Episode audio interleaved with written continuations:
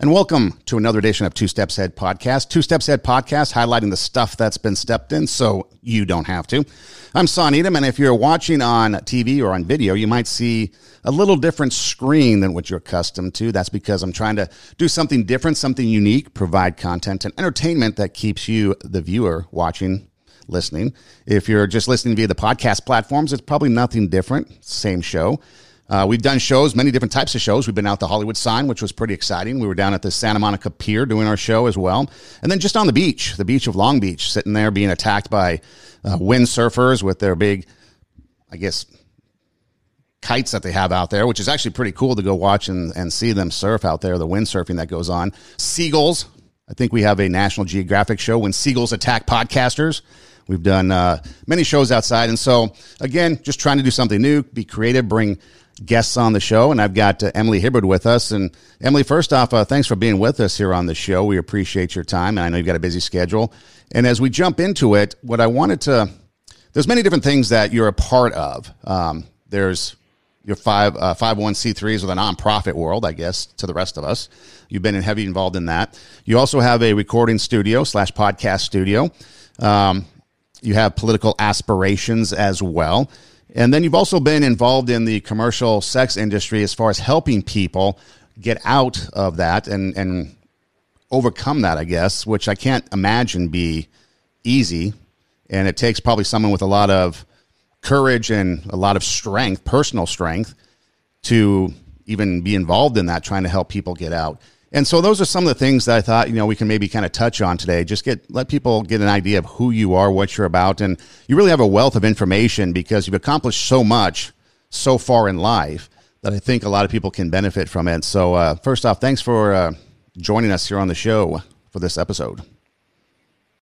Oh, thanks for having me. I appreciate it.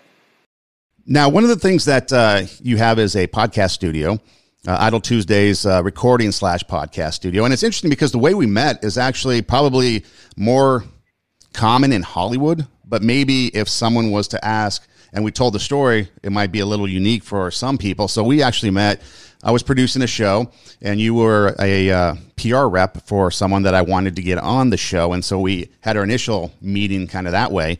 And then a period of time went by, and the Hoving Home, which is a women's home here in Pasadena, California, they had a, a choir basically that came and performed at a church I was at, and I really enjoyed it, really enjoyed the music. And I was thinking, I'm going to go listen to more. And as I searched, there wasn't really anything out there to hear more of this choir. And so I thought and came up with an idea that maybe there's a way that we can maybe produce an album. And so I was just thinking through the logistics of it. You came to mind with your recording studio, and then we connected that way the project worked out. Hopefully, a lot of people have been blessed by the album, and so that's kind of how we met, kind of through kind of a business way. But it's but it's been something that's been kind of cool because it's not the typical way that you might meet somebody, um, you know, at like a cocktail party or you know whatever the case may be. Um, so it's kind of unique. But with your recording studio, you're involved in music. You're involved in the Grammys. You're kind of an insider. You've got some insight. We just had the Grammys recently, and Meg the Stallion and Cardi B, you know, um, I guess they were big winners. Billie Eilish. The music of today compared to the best that we've had in the past. What are your thoughts on that? Gosh. Well, first of all, I love music's ability to affect us and impact us even without our permission. We've all heard a song that strikes a certain chord with us that we can play over and over and over again or all day or all week and I love music's ability to do that. So I love the music world. So I'm coming at this already. I'm a lover of music. I'm a lover of creativity. Um, one of the things that I think that we're really missing an opportunity, uh, an opportunity on right now is there's a we're being told what to like. We're being told what's cool. We're being told what we should want. But I don't hear a lot of people asking or realizing or paying attention to some simple numbers. For example, why is viewership so low? Now, in the past, right, we all we we all we would watch it on TV, we would stream it. We we would be at our TVs, we would be watching these shows. And over the years and in more recent times, viewership has absolutely tanked. And there's a question that needs to be asked that's not being asked is why? And so that I think there's a lot in that, um, and I think the answer to that will will be revealing. So I think part of it has to do with the fact that at one time people actually thought about the consumer. You know, they actually had in mind, okay, I'm going to put something out there, whether it be a movie, a TV show, music, and I need people to buy this. I need people to come to the box office. I need people to go to the record store, flip through the various CDs or whatever, or stand in line for that release of the album. And so the consumer was kind of in mind. Nowadays, it seems like people can put anything out there through online, and they don't really need to have that uh, old school record producer, old school record label backing you. And I think they start to kind of put themselves first, which is fine, no big deal. But I think they take the consumer out of it and they just put whatever they want, not realizing that on the other end, the consumers might not be interested in exactly what it is they're putting out there. Exactly. And I think you're hitting the nail on the head there where we're not talking about choice. We're being told what we should like. We're being told what we should listen to, what we should stream, what we should buy on iTunes. I love that independent artists can create, produce, and distribute their music on various streaming platforms. And by default, it's international. You're in every country and every market around the world, an independent artist. And originally, I mean, decades ago, years ago, that would have never been possible. And so, on one hand, I love that an independent artist or a small record label has the ability to get their music out there. But on the other hand, who's really asking who wants to listen to this? Who's given the choice? What do you want to listen to? And I don't think that's really happening. Yeah, I think the formula basically goes like this from the top, make it drop, win a Grammy, sit on top, and you're set to go for the rest of, the, of your life. You don't have to worry about anything. And then also, there seems to be that whole idea of, you know, I'm just going to this was my formula. Here's here's the formula of music that I've heard. Because a lot of times nowadays I'll listen to like my favorites. I've gotten away from listening to new music just because it's not my cup of tea. Not all of it. But it's you throw your name in there a few times. You have like a recurring lyric of a verse or two. You throw in some beats and you've got a hit. There's not much to it. And for me, you know, I like rock music. You know, I've had some roots on the Sunset Strip and a lot of the the songs that people write at least back then, you know, it was experiences, it was life experience, it was the things they dealt with, it was, you know, their raw passion that they would put in. And in some cases, you know, it had to deal with life and death, it had to do with relationships, it had to do with all these different things. And now it doesn't seem like that talent is really there, at least people aren't really trying to put it out there from that raw emotional experience. It's just talk about maybe topics and things. I don't know. I just like music that goes deeper and that has character and is representative of the artist and what they've gone through. And I just don't think that. I think people are going for more of the salaciousness of it than the actual artistic uh, artist of it.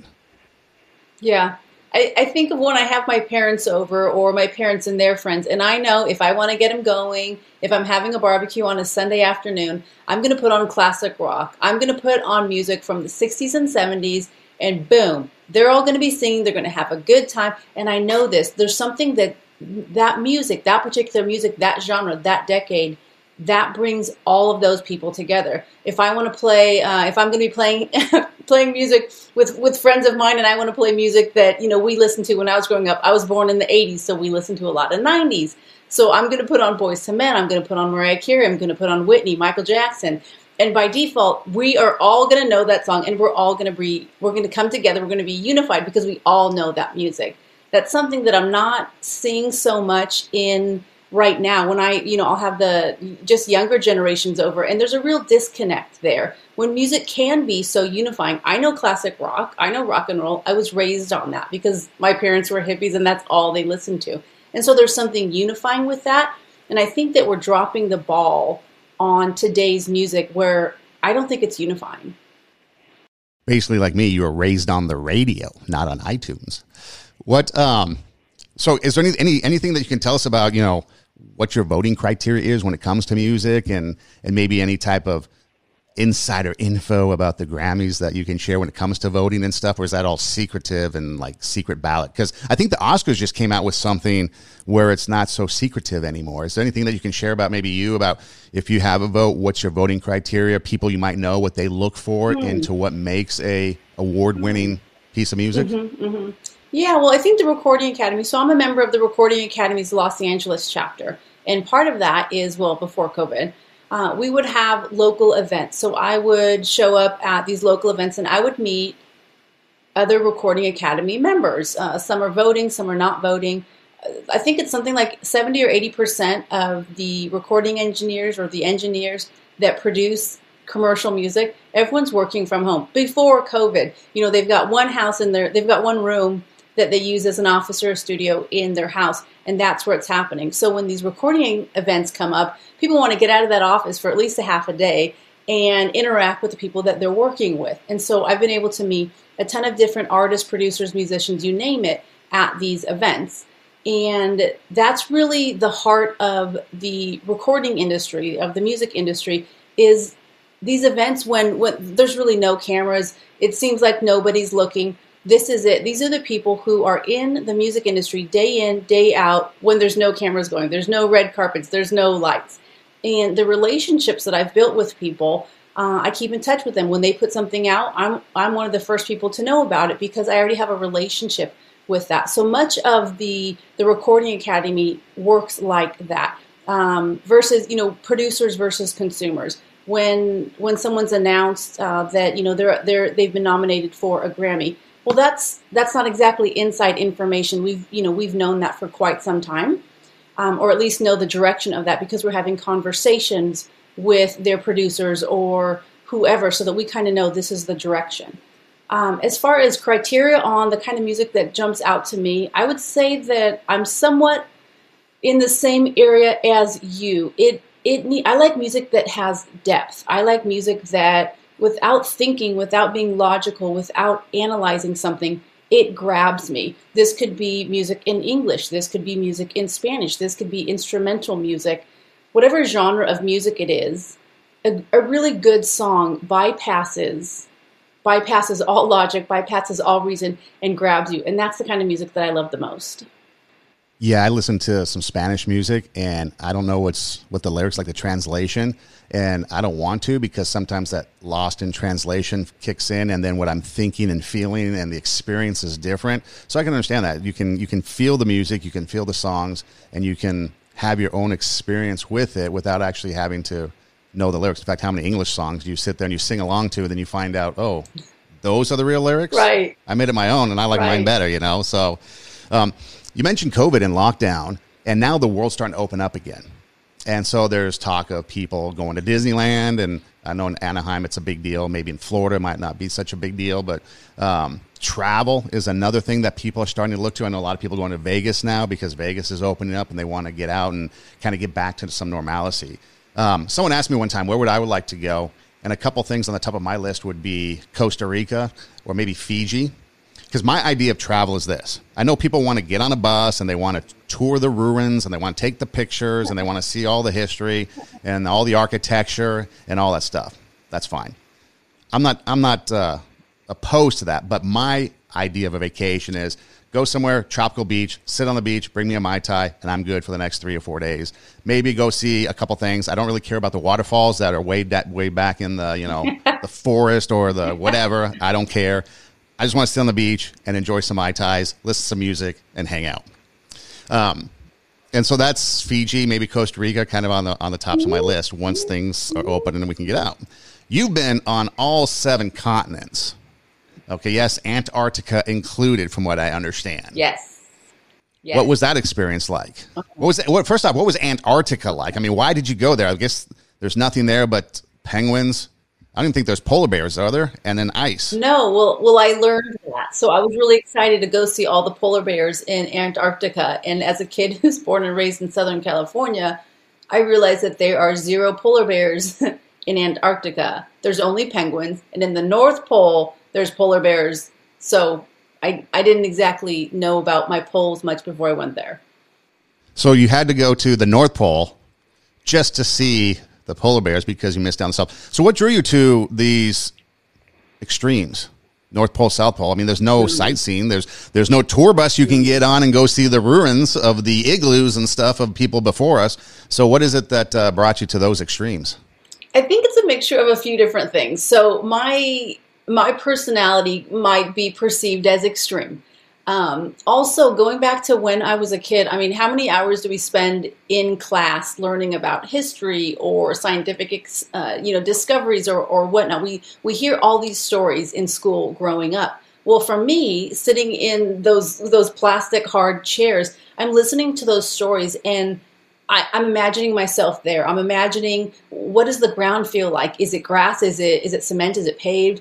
Uh, what does the sky look like? What does it smell like? What's happening? What are they afraid of? What are they like? What are they thinking? What are they feeling? I mean, as a young kid, I could remember I could remember feeling like this in class, and come to find out, not a lot of other people think like this. But um, so growing up, learning about all these stories, I I wanted to go there. It was never enough to to flip another page and read another story about something or anything. Um, and so, as soon as I graduated high school, uh, my goal in life was to go to as many places as possible. I think somewhere when I was in college, I had a bucket list that by the time I was old and 30, I would go to all seven continents. And so that was my number one priority all throughout my 20s was I would work one to two jobs and I would save all of my money. So while my friends are buying new cars or buying new whatever, I was saving every cent and I paid about $100 to get a US passport. And when I had time and when I could, and when I would range it, I would go and I would just check out different parts of the world. I mean, and I would, I mean, I would go, I would go everywhere. I would, you know, I, ho- I heard about this bad dude named named Pol Pot who he was a Cambodian dictator, communist, Marxist, socialist guy. And in the 70s, so just a few years before I was born, he killed all of his own people. Now, I don't know why, but that really stood out to me, right? Like, what? Why would anybody kill anybody? Why would you kill your own people? What's going on? And so it was really important for me to go to that particular place. And you can. It's in Phnom Penh, Cambodia. And there's this place called the Killing Fields, which is horrible. It's basically like a concentration camp field where you get there and you don't want to talk, you don't want to be spoken to, you just want to walk around and feel absolutely disgusting because it feels evil. But it was so important to me to go there because evil exists and bad people do bad things. Well, on that trip, I accidentally discovered human trafficking and sex trafficking. Now, I grew up in Southern California and we never talked about that. I never heard about that. And out there in that culture, it is out in the open. For $1, $2, $3 US, I saw American men.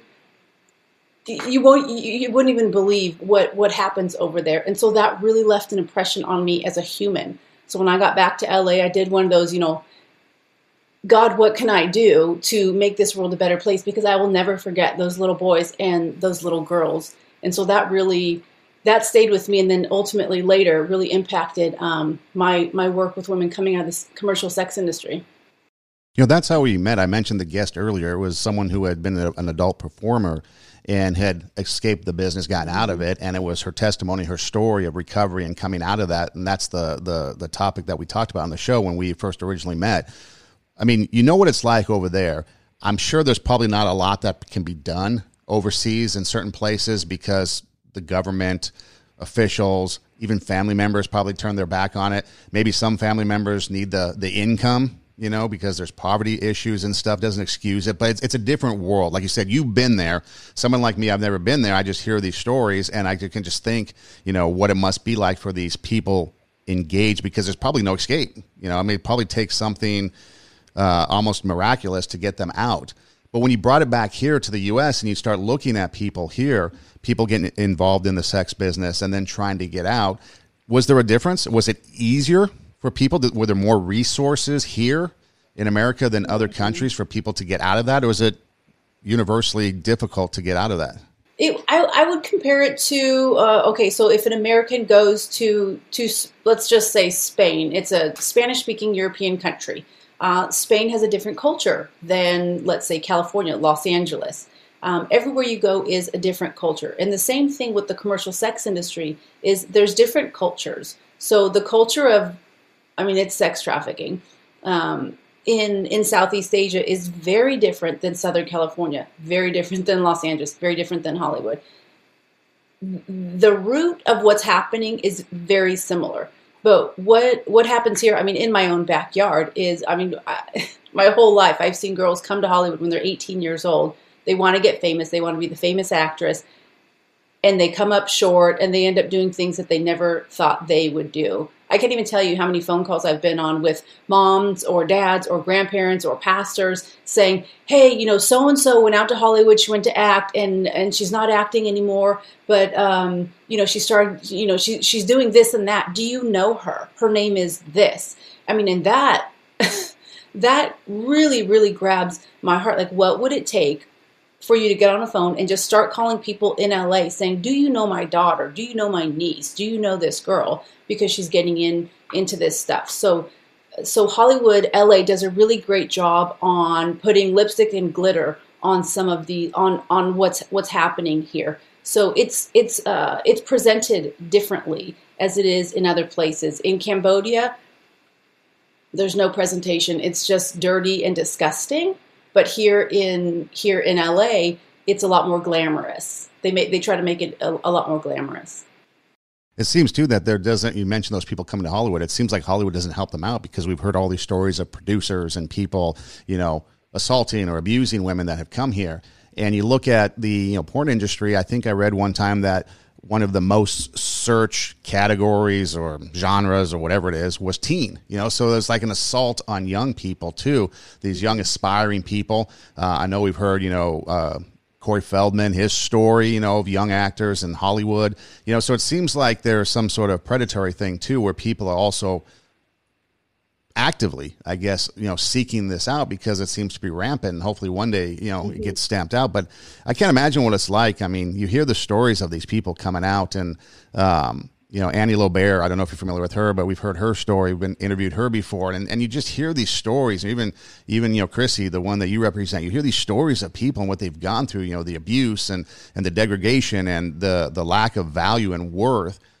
What is it that you've seen? Is there any universal thing that has brought them out or makes them change their mind and want to come out? Or is it like intervention you have to go get them and pull them out? Does that make sense? Yeah yeah. From from my experience and my experience goes back i would say i've been doing this for about 15 years and it's looked differently al- along the way. I didn't you know now now i'm in talent management and and i travel a lot with with chrissy and when i first started it was a it was a ministry at church and then it was a nonprofit and all sorts of women coming out of the industry. So it's it's it's changed over time.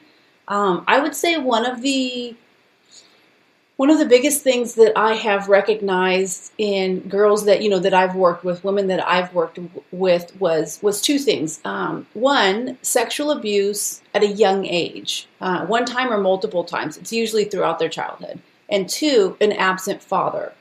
So sexual abuse at a young age and an absent father. And an absent father an absent father could be a dad who's at home who just is checked out and isn't paying attention and doesn't care and would rather do his own thing than pay attention to you know his his daughter or his son or his kids or his family. Um, or it can be a physically absent father. Uh, either either one of those. When when I first started uh, working with women in this in this industry um, we visited a lot of strip clubs. So we a lot of girls that ended up at my church in Hollywood had come out of uh, had come out of like strip clubs. And so they wanted to go back to the clubs that they had worked at because they knew the bouncers, they knew the security guards, they knew the managers, the owners, and all the girls that worked there. Like, hey, what about them? So we started going back there, and we'd take you know pink gift bags, and um, there there was no not a lot of conversation. Just here, this is for you. And you know, people would ask, "Are you Mary Kay? Are you what? What are you doing?" We're like, "Oh no, here you just you know something." And inside was, I mean, super small gifts: lip gloss, earrings, um, a small necklace, just just a little something to say that we see you and we care. Um, and so over time, I noticed that just about everyone that we were working with had had those two things and we started calling it the recipe. And not to say that every little girl who is sexually abused or who doesn't have a father ends up in the sex industry. That's that's not what I'm saying at all. What I am saying is that I have never met anyone who ended up in the sex industry without that. And so those two things are key to to know uh, to know that this this population of women you have to know that going in. So when I would go into these clubs, or we would also do different conventions in, you know, here in Hollywood or in Vegas, the big conventions. Um, we're not rescuing. We're we're not we're not trying to tear them away from something. And for a lot of these women, it's a process. It took them a lot of years to get where they are, and it usually takes them a lot of years to get out of that. Every time I meet someone who's currently either in the porn industry or stripping, uh, escorting, uh, dominatrix, whatever they're into, when I talk to them when they're in it, they love it. They're empowered. They finally feel like they got their power back. Um, they they absolutely are pro what they're doing. And I know it's a total sham because I've been around long enough where give that a few more years and then I have a conversation with them again and they say, "Oh, it was just a show. I hated myself. I was depressed. I was on pills. I was whatever it was to try to get through that." And so I've been around long enough to see them coming into it. They love it and them coming out of it. And so I feel like that's really my role and that's where I'm most comfortable is when they're ready to leave, I'm there with with open arms. Yeah, it seems like, you know, men have a big responsibility. You know, first off, there might be the reason why they enter, but then there's the consumer that goes out there and is visiting the clubs, you know, watching the videos and partaking, you know, consuming it and creating the demand that these women have to then fulfill. And it's the dollar, the bottom line, because, you know, the producer might come in or the talent scout might come in and be you know talk wine and roses to the people to the women to kind of seduce them in. And then the next thing you know they're leading this harsh life. Um, you mentioned fathers. You know one of the things that you were involved in was the honor project a documentary on dads. And so um, when you were going through that because you mentioned the kind of the absent father in this perspective when you're talking about women that ultimately end up potentially in the uh, sex industry versus what you saw through dads that were actually around. What was that experience like Oh, it was fantastic. I'm one of those girls who have been surrounded by amazing, incredible, protecting men my entire life. My dad, my uncles, my neighbors, my cousins, you name it. For whatever reason, I am a magnet for really great, amazing men. And so a couple of years ago, there was a lot of talk about toxic masculinity and how dads are bad and you know they're portrayed they're portrayed as kind of bumbling fools on a lot of TV shows that we see right now and my particular favorite way to complain is by taking action. And so I have a small production company. And so what I did is I produced a documentary called Honor Project Documentary. And we featured and highlighted 20 regular dads that are here in the LA area. And they, when I originally asked them to be a part of the documentary, they all gave me the same answer. They said no was like, why don't you want to be in my documentary? We're friends. What's wrong with you? Be in my documentary. And they discounted themselves because they thought they weren't special. They're just ordinary. All they do is go to work and hang out with their family. And in their mind, that wasn't worthy of a documentary. And that was exactly why I wanted them in the documentary because these are the guys that are showing up and they're doing the work. And when no one's looking and it seems like it doesn't matter, these guys are making a difference. And so that's exactly what we did. Me and a small film crew. Um, during the summer, we follow around 20 guys at work with their families. Um, if they were involved in any community organizations, we just followed them around, asked them questions, asked the people around them questions, and really highlighted them as being dads. And I mean, the guys couldn't be more different. They all look different. They all have different skin colors. They all come from different backgrounds they're they're I mean they really couldn't be more different. Some are some are younger guys, some are older guys, but they all had one thing in common. They were going to figure this thing. They were going to figure this dad thing out. Some of them grew up with the dad, and that was a little bit easier on how that what that looks like. And some of them didn't grow up with the dad, and they were figuring it out one day at a time. And I love a father's heart. And man, there's so many things that are coming up against men and and dads. You know, m- men are are not just um, gosh, men are under attack. I feel like masculinity is is under attack. And as a woman who I absolutely adore my dad, I wanted to I wanted to say no to that. I really I wanted to express my appreciation and gratitude for men and dads, and that's what I tried to do through the documentary. You know, I recently had a conversation with a guy, a young father. Uh, I made my cousin, in fact, and he grew up in the inner city, Compton. So his father wasn't around, and so he has a young, I think, nine month old now, cute kid. Um, and we were talking about family, and he works in a career profession that takes him away. Uh, he spent many many months away working, and it's a it's a good career, but it's it's a blue collar job. So he has to go where the projects are, where the jobs are. So it's not like he's working out of an office; he's in the field, in infrastructure. And so, in talking with him, you know, balancing the home life versus being gone and so forth. He mentioned, he said this, his quote was, you know, it was an honor for him to be a dad because his dad was absent. And so he'll do whatever it takes to make sure that his kid, one, grows up with a loving unit, you know, parent unit with a father and then being provided for. And, um, and you take a look at, you know, you mentioned the other thing too about, you know, dads just being home and they don't think that's the glamour thing. You know, one of the I'm not really I love I love social media, but I I don't take it with any since you know any sincerity or any seriousness. You know, it's just kind of to me just kind of something fun. You post some pictures, do some stuff. I know a lot of people take it serious. But one of the things I know and I can pick up on is kind of some trends in society. And one of the things that I is that a lot of single women will put out there on social media will be these memes um, where they're just where there's a picture of maybe a guy and a girl and they're just cuddled up on the couch and their comment watching TV or whatever, and the comment is, "This is all I want." You know, there's this thought out there that you need to, you know, take them to the clubs and wine and dine them and, and you know show them the world and do all this, and that's fine. But really, deep down, it's just being there. And I think that's the thing when it comes to relationships, whether it's fathers with their kids, fathers in the family, whether it's relationships, you know, from the guy's perspective, the number one thing is just be there. You know, watching The Firm the other night with uh, Tom Cruise, you know, there's a scene in there where he's working all these hours, comes home really late, and he wants to give his wife everything, all the stuff. And she's like, I never asked for it. I just wanted us to be us. And I think that's something that we miss out on is that from a guy's perspective, the other people, person, whoever it is, just wants us to be there. And it comes down simply as that. And then the rest of the stuff is is, you know, periphery and gravy on top of it. But just be there is what it comes down to, it seems like.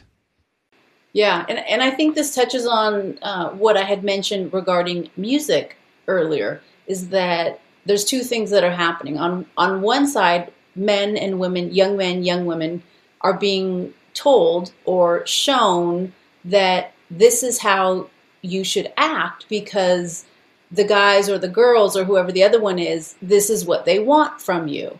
And instead of asking, instead of asking, hey, what do you value? What means a lot to you? And I think I was, I was recently, I'm working on a project with a, with a relationship therapist uh, based in Portland. And so we were walking around and interviewing people on the street. We have no idea who these people are. We're just walking up to them. Hey, can you answer some questions for us? Ask some questions. So we saw some young girls, I would say high school, maybe early 20s, um, and we asked them, what, what do you look for in someone that you might be interested in, someone that you might want to date? And they had the hardest time answering. They, I mean, they laughed and they giggled and they were, I mean, they were so uncomfortable with such a simple question on what do you value? It was personal. It's a personal question. What do you value? And finally, one of the three girls was able to answer the question, even though she was terrified to answer the question. And she said, I'd really like someone who, you know, would come over to my house on a Saturday and we could make cookies and hang out. Okay, well that's what that's what she wanted to do with someone. But they were they were laughing and they were uncomfortable because that's not what they're being told that they should be. This girl's genuine. All she wants to do is make some cookies and hang out with a boy. Like that's not a big deal. But she was so embarrassed to say that because that's not what's being what's being forced on her. So we asked for that. Really enlightening. We walk down the road a little bit and come to there's like some young guys, I would say, I mean definitely early 20s, 21, 22, 23, something like that. They're throwing around a football well the relationship that i'm therapist that i'm working with she's got two two boys in high school. So the way that she gets their attention is she runs over and she she intercepts the football and walks up to them and says hey let me ask you a few questions. And by that time they, she had their attention. So they asked her you know they answered her questions. And she asked the same thing. What do you value in a relationship? What do you look for in you know in a girl? And they had a really hard time answering too. And one of the guys eventually said well this guy has money, so uh, he he's going to get all the girls because he has money, but I don't have money, so it's going to be harder for me to get a girl because girls just want a guy with money. And I thought that was so profound. Here, here's a group of girls over here and a group of boys over here about the same age, and they're totally on different pages. They're totally on different pages. They have no idea what they value, and they have no idea what the other sex values or, or what they want in someone. The boys think that the girls just want someone with money, and I mean they're they're totally off base. So no wonder why we have so many so many problems in in society right now. Well, it's like the saying goes: "You're from Venus, I'm from Mars. Neither of us are on planet Earth," and so everything just gets you know blown up. You know, you mentioned you mentioned change that you like to t- you like to do change. If you, I mean, take action. You know, when you want you want to take action. Um, you're not one to sit on the sidelines. And so, with all this stuff going on, you have political aspirations coming up here in, in, in 2022. First off, maybe before we delve into it, uh, maybe you can kind of just, because I don't want to misrepresent, um, you can kind of give us maybe a little bit of background into where it is, what it is, and um, kind of the, the, the logistics of the area that you would like to represent. Yeah, so I, I mean, I think 2024, a lot of us threw threw us for a, a loop. Um, honestly, I, I, never had aspirations to to run for office. I have, I've had, uh, I have held public office twice. Once as a cable television commissioner with the city of Los Alamitos here in Orange County, and then also as a board member with the Studio City Neighborhood Council up, you know, about five miles north of, of Hollywood. Um, I love that. I love getting involved. I, I love local, uh, you know, what's going on at a local level. Who's who's responsible for things? Who's making things better? Who's making things worse? Um, I really love that. Uh, my education, my education really supports what I'm going to get into. Uh, my undergrad, you know, I studied political science and history. I love that. I, I mean, I could remember sitting sitting in undergrad classes and listening to to, to stories about you know communists and socialists and Marxists, and of course you don't want that, duh. And one of the fascinating things about today is that people are wanting that, and so I think I think that's fascinating. But it was never anything that I wanted to get into. I love business, I love nonprofits, I love production, I love creativity. Um, so one thing led to another, and a few years down the road, I found a nonprofit program, a master's program at Cal State Northridge, CSUN and so I joined the program, and it's a master's in public administration. And then the track that I was a part of was nonprofit management.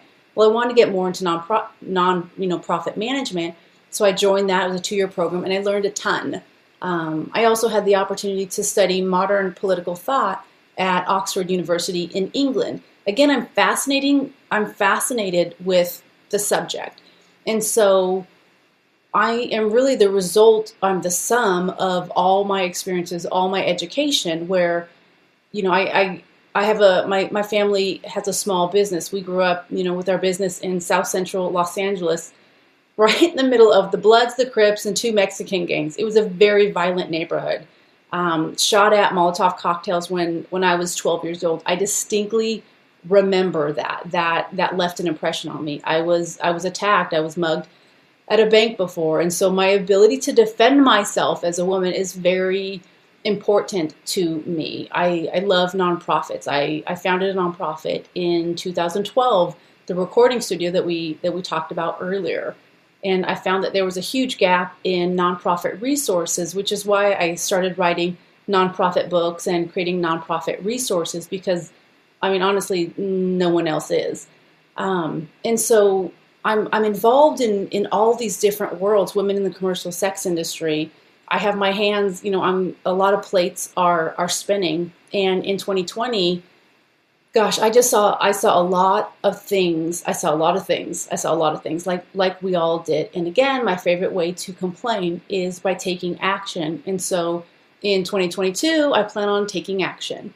Um, so I'm going to be running for U.S. Congress in California's 47th district. It's currently the 47th district. There's some redistricting going on as they do every 10 years with, with the census, particularly because so many people have left the state of California. California even just lost a congressional district because so many people have left California. And again, going back to my conversations with those young men and young girls and the music industry, there are some vital questions that are not being asked. The answer is in there. And I think that on the political front, that I'm ready to start asking those questions. Now, it sounds like your experience is somewhat similar to mine when it comes to the fact that education opens doors. Mm-hmm. You know, you said you're the sum of the things that you have done, including your education. You know, you mentioned a lot of the education things that you've studied, whether it be history, political science, whatever it is, even going you know, overseas and visiting some of these places are all based on a historical, political type of idea sometimes. And so that kind of shapes and molds you. Me, you know, I've always been a proponent of education because education can open doors that we won't even think of down the road. You know, I wanted to get into radio when I was young, and I was fortunate to be able to do that. But it was always in the back of my mind, people telling me, hey, you should get a degree, you should get an education because it's going to open doors, it's going to be important for you and then I got a master's degree, and then another one, and then those doors started to open, and mm-hmm. and things that I never would have mm-hmm. thought of, jobs, teaching at the college level, it was never on my mind when I was younger. But yet I got the degree. It opened doors. It makes us well rounded. We learn, and so education is a gateway to a lot of positive things but it's also nowadays, like you mentioned, education can be a negative. It's almost like mm-hmm. an assault on kids mm-hmm. again through the academics with brainwashing and things that, depending on which side, it doesn't matter which side of the aisle you sit. You know, people want a certain thing in education because we want certain type of people to be indoctrinated with our agenda, and then the same thing over here. And you know, where's the the education? You know, there's no education going on anymore, at least in my opinion. So I'm, i would imagine that education is important to you. And so, as someone that has these political aspirations, you get there, you want to affect change. Like education, is that something that would be kind of maybe tops on a, on a, on, a, on an agenda list? I guess uh, for sure for you for sure. Education, education in whatever form, in my opinion, is never a waste. And I mean, I, I, say this my dad is a junior college dropout. He hated school, he barely graduated high school. Yet, our family's business, we have a manufacturing company. Most of the machines that we use to this day are homemade. I mean, this I, I grew up with junkyard wars. There's there's machines with car parts on them because it's going to go faster and stronger. And um, this is this is from a guy who has who has a high school diploma. Now, in today's standards, that might think, oh, that oh that guy, he's uneducated but he never let school get in the way of his education. He's self taught. There's something in the fabric of Hibbards that we're going to consume and we're, we're, going to find the answer to whatever we want to do. If there's a problem, we're going to figure out how to solve that problem. I don't know how to describe it better than that, but it's in our blood, it's in our DNA. My grandfather, my dad's dad, never even attended high school. Zero. Never went, didn't go. He was born and raised in Wisconsin, and they grew up in abject poverty.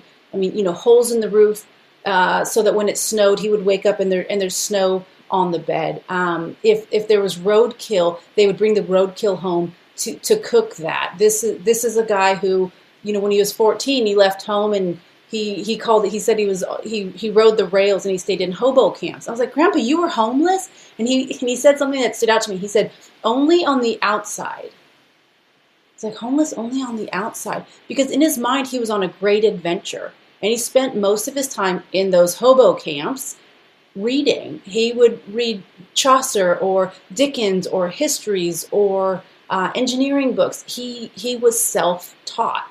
After uh, World War II, where he, he, he served in the Marines, he came to LA and he went to USC's business school. And he said that he'd like to take a few business classes because he wanted to start a business.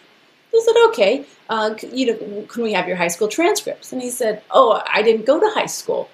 And they said, well, we need high school transcripts in order for you to go to college. Your, your eighth grade education just isn't going to do it. And he said, well, don't you have some sort of entrance exam to, you know, to, to see if I'm, I'm smart enough? And turns out he was smarter than he looked. And he was enrolled in USC's business school and took night classes. And of course, in true Hibbard fashion, he dropped out before he graduated because the only goal of him going to USC Business School was to get an to, to, to learn something, to get an education on what he wanted, what he wanted to know about business. He had no value. He did not care about a piece of paper with his name on it, it with you know embossed gold gold lettering. He didn't he didn't care at all. My grandfather went on to start a business in 1949, and over 70 years later, we're still running that business. So, this guy who didn't attend high school and dropped out of USC's business school started a business that have you know has left an, an, an impact in in my generation and my family. And going on even further back than that, my great grandfather was originally from Norway and he was a self taught engineer. He read books on engineering. And he wrote about his memoirs that we still have to this day. And he used to work with a guy, you might recognize these names, these two gentlemen, Nikola Tesla and Thomas Edison. Now, my great grandfather was a self taught engineer. And so, in a lot of people's minds, you might think, mm, didn't cut it, not a smart guy. Well, what is he doing working with Nikola Tesla and Thomas Edison? So there's a there's a pattern in my family that never let you know kind of never let school get in the way of of your education. And so I mean I have more formal education than anyone else you know in in my family for generations, and I combine that with the education that that I've received traveling to all seven continents. Um, gosh, I've learned so much when I'm when I'm standing in certain places. I can remember being in Flanders Fields and recalling being in eighth grade and having to memorize a poem in Flanders Fields, the poppies blow between the crosses, row on row. I had to memorize a poem in eighth grade that I thought, ugh, do I have to do this? This is horrible. And then there I was in my 20s, standing in the place that that had happened, and this poem just comes out of me. Like there's there's no way to describe the impact that it that had on me. So everywhere that i've gone every place that i've traveled i have my eyes wide open. People are wonderful. They are kind. They are caring. They are helpful. I can remember passing out in um, it was cambodia I fell on the ground on fell on the ground in the street on a dirt uh, on a dirt floor it was too hot or something and this this lady came over and she was doing something under my armpit and it was it was sending like impulses down my arm and it ended up waking waking me up and I came to. And it was this it was this lady, this Cambodian lady, and she had the most beautiful smile I'd ever seen. I'm just looking up at her and she's smiling at me because she was so happy to help me. That lady didn't have any teeth. And I remember in that moment thinking, this is the most beautiful smile I've ever seen. This lady helped a total, a total stranger. And so I have stories like that for everywhere everywhere that I've, I've I've gone. People people are wonderful. Most most guys just want to go to work and take care of their families. Most women just want to have a family, maybe maybe work or pursue, you know, some dreams in in addition to that. And so when I say I'm the sum of all my experiences and education, I'm the sum of of all that. It also seems like you know your experiences can help because you're you know, especially in Los Angeles area, you know it's a melting pot. Many different people from many different places are coming here.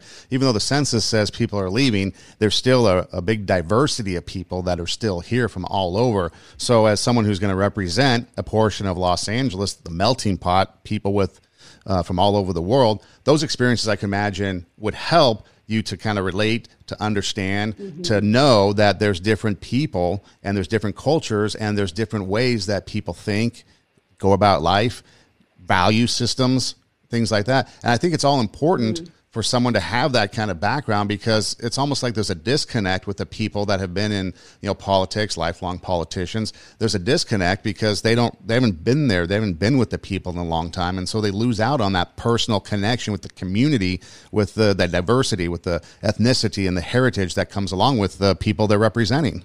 There is. There's there's a huge there's a huge disconnect. And going back there's questions that aren't that aren't aren't being asked. Um, one of the benefits that I have is I was born and raised in East LA. My dad's from Compton. We're as local as as local can be. I grew up with every ethnicity in the book. It was East LA on you know growing up. The, the neighborhood kids we all looked different. No one really cared. It was just do you have a bike? Do you have skates? Do you have a skateboard? Okay, we'll see you after school. That's all that really mattered.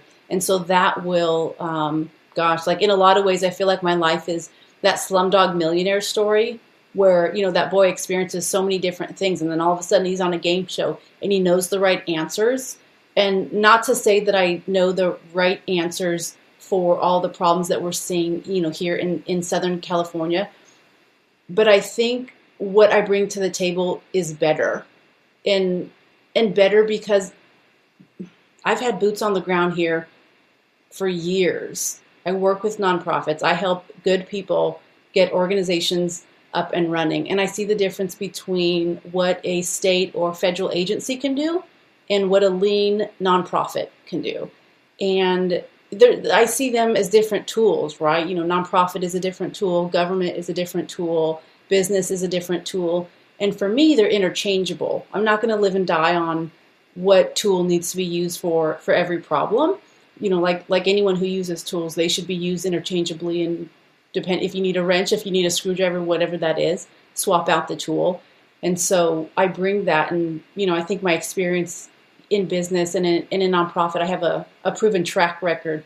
You know, I was just thinking a lot of times this is what I can't stand about politicians. They talk about the future. I'm going to do this. I'm going to solve this problem. Someday I'm going to make it better. And it's so unappealing to me because I, without realizing it, I speak in the present and I speak in the past. There's a lot of problems that I had in the past with X, Y, and Z, and here's how I solved that problem. Okay, that's what I actually did. Uh, in the present, here's what I'm actually working on. Here's the projects that I'm actually working on. Here's the people that I'm actually working with. I'm doing that. I'm doing that now. And so, even just in the mentality, my mentality versus a traditional politician is, I don't think it could be any more different. I was going to say, just getting into politics and starting out, you've got to rely on who you are, the things that you've done. A lot of politicians like to, hey, look at my record. This is what I've done, you know, and you can take anything and it's like, have you really done anything? You know, those mm-hmm. things, you know, we look at immigration, we look at homelessness, we look at some of these problems that plague Southern California. Um, and it's like, oh, we're going to do this for homeless. And it's like, well, we still got a big problem, you know, so what have you actually done? And so they try to use their political record. But it sounds like for you, you've really got something there that's of substance that you can go to the people and be like, you know, I am you. I know what you're going through. I my family's experienced exactly what you're going through. You know, I know what it's about. I've got firsthand experience in what it is that it's like to be in this community and to be a part of you, the people, mm-hmm. and go represent that. Mm-hmm. Do you think that with the political nature of today, mm-hmm. do you think you can really? And, and I'm not meaning you personally, but you know, it's the hierarchy of politics. It's the people, you know, it's the it's the squeaky wheel that's you know mouthing off or the the sound bites on the evening news. You know, these are the people that are getting all the headlines and stuff, and yet nothing's really getting done. But someone like you, can you really go in and affect change, or is it going to take you know some getting those tools out and whacking some some things apart to be able to get in there and affect mm-hmm. change? You know, what what's your thoughts on that whole thing? Mm-hmm.